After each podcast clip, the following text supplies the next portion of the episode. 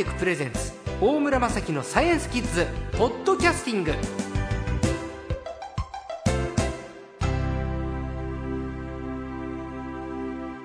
さあ今週の最高はですね株式会社ユーグレナの鈴木健吾さんです。こんにちは。こんにちは。元気じゃないですか？おいくつですか？えー私今34歳です。お若い最高ですね。株式会社ユーグレナ。これ何ですか？ユーグレナってユーグレナは、あー学名であって、うん。和名ではミドリムシという名前で親しまれている、おモノ仲間の微生物の一種なんですね。理科で習うミドリムシなんだけど、学名ではユーグレナって言うんですね。はい。はあ。北海道にあの絶滅危惧種のオロロンチョウっていう鳥がいるんですけどはい。それ学名ではウミガラスって言うんですね。あそれと似たような感じですかね、そういう対比になると思います。はい。そうですかさあミドリムシみんな知ってるよね緑色のこれ微生物になるんですかねそうですね。プランクトンの一種プ。ランクトン、はい。ミジンコみたいな感じですか？そうですね。顕微鏡でしか見えないサイズということで、はいえー水の中に漂ううー生き物がプランクトンと言われるので、うんミジンコも、おーミドリムシも、おーまあ、プランクトンの一種ということで仲間かなというふうに思います。顕微鏡でしか見えないんですかこの虫は？そうですね。えーサイズがうん。0.05ミリぐらいなので、はい。えー髪の毛の太さよりも小さいサイズの生き物なので、顕微鏡でしか見えません。だけどそれが集合すると緑色に見えるんですよね。肉眼でね。育っている、えー、ミドリムシの液体はええ。緑色に見えますので、ええ。うん。まあ、育ったなっていうのはわかるんですね。へええ髪の毛の例えば何分の1ぐらいの大きさって？太さのその4分の1とか、へえ、うん。あ髪の毛の4分の1しかない。はい。それそれがミドリムシ1匹そうですね。で生きてるんですよね。はい。心臓があるんですか？えっ、と、単細胞なので、ええ。そういった臓器などはないんですけれども、単細胞ね、はい。臓器はなくてだけど動く、そうですね。うん。弁毛という毛が生えていて、えあとはその細胞を収縮、うん伸び縮みさせながら動き回るっていう動物の特徴を持っているんですね。ああイメージできましたね。あの毛をちょっと動かしながらうにゃうにゃうにゃうにゃうにゃうにゃって何も考えずに動く虫。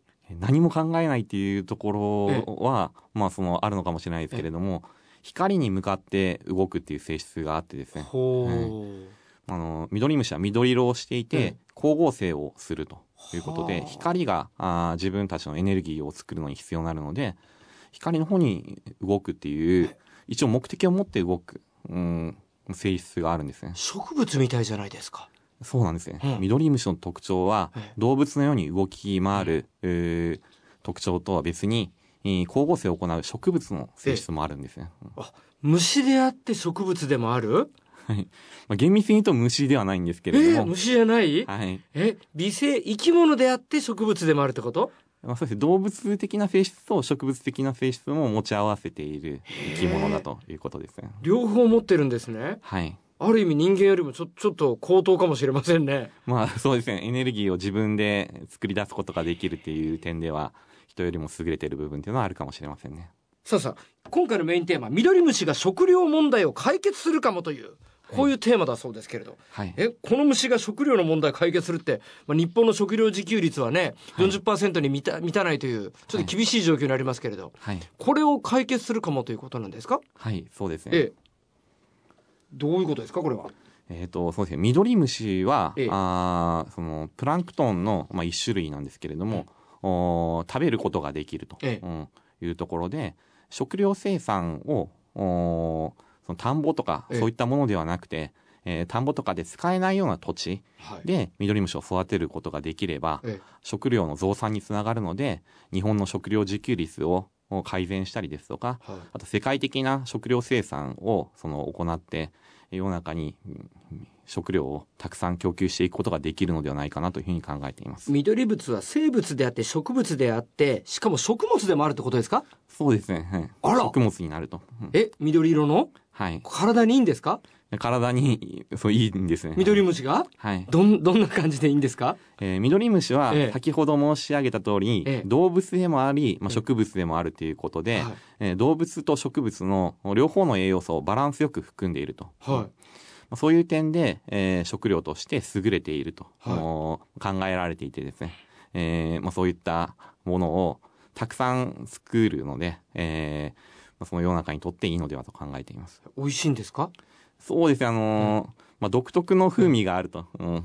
いうものなので、えー好き嫌い少し分かれるかもしれないですけれども、おーまあ、美味しく食べれるような技術開発も今行っているところです。でユーグレナーという会社ではこの緑虫を使った食べ物を出してる。いや、そうですね。何ですかそれは？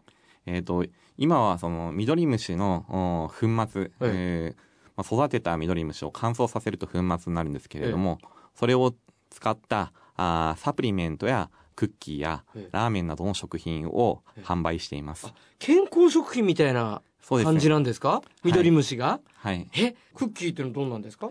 えクッキーは、えっ、と、本日お持ちしたんですけれども、えーこういった形の、うん。なんだこれは、はい緑虫クッキーってそのまんまですね。はい。えー世界を救う未来の食べ物って書いてあります。はい。はい。緑虫クッキー。はい。これは、ユーグレナさんで出してる。そうですね。ちょっといただいてよろしいですか？はい。ぜひ。え、あとは何で、何があるんですか？粉末？はい。粉末も見せてください。うんはい。あ、今ちょっと助手が粉末を水に煎じて、はい。うわすごい名前だな、これ。はい。言いますよ。はい。緑汁。はい。はいえー今はその青汁などが流行っているんですけれども、えええーその中でもええその緑虫が入ったあー青汁テイストのものとして、ええー青汁ならぬ緑汁というものを当社として、えーまんまですねしました。えー今、ラボにはですね、緑汁と緑虫クッキーがあります。はい。えここに緑虫、緑ラーメンが揃えば、三拍子揃ってくるんだと思いますけど、はいこれ緑汁は見た目青汁そのものですね。はい。えーちょっと写真撮っておきます、記念に。美味しいですか？そうですね。あの、美味しくいただけるように、うんえー開発を進めたつもりですので、まあこれも同じようにビタミンや、えーそれからアミノ酸などを取ることができるんですね。そうですね。不足しがちな栄養素を気軽に、手軽に摂取できるという設計にしてあります。これ未来館で売ってるんじゃないですか？そうですね。うんクッキーに関しては、はいクッキーあはい。未来館で。前そういえはい、ば食べたことありますよ。あ、そうですか。うん。うんそんなに甘くないですね。はい。そして、ほのかに緑が香ってきますね。あ、そうですか。で、これがまた体にいいんですね。ビタミンが豊富。はい。えーアミノ酸も取れる。はい。夏場にははこれ元気になりますね。はい残暑厳しいですから。じゃあ、緑汁。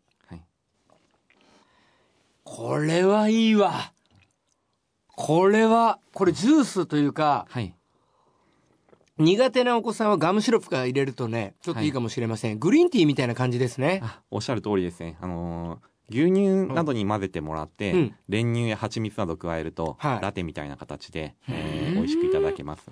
えーゆくゆくはその海外でも育てたいというふうに思っていてですね、世界的な温暖化の対策に使いたいというふうに考えています。対策というか、それは温暖化の対策にな、なるんですかね？緑虫はあー育つ過程で二酸化炭素を吸収して、はい。えーそれで、えー自分のお細胞を細胞分裂という形で増やしていくんですね。はいはいうんで二酸化炭素を吸収して育った緑虫をはい食べることができると、うんお地球上の二酸化炭素を減らすことにつながると。おお、あ、なるほど。緑虫が繁殖すればするほど、はいあのー、CO2 は減っていくということおで。地球温暖化の歯止めにもなるということですね。そうですね。うんすいません、僕がいけないんですよ。僕がそれを伺わなかったから。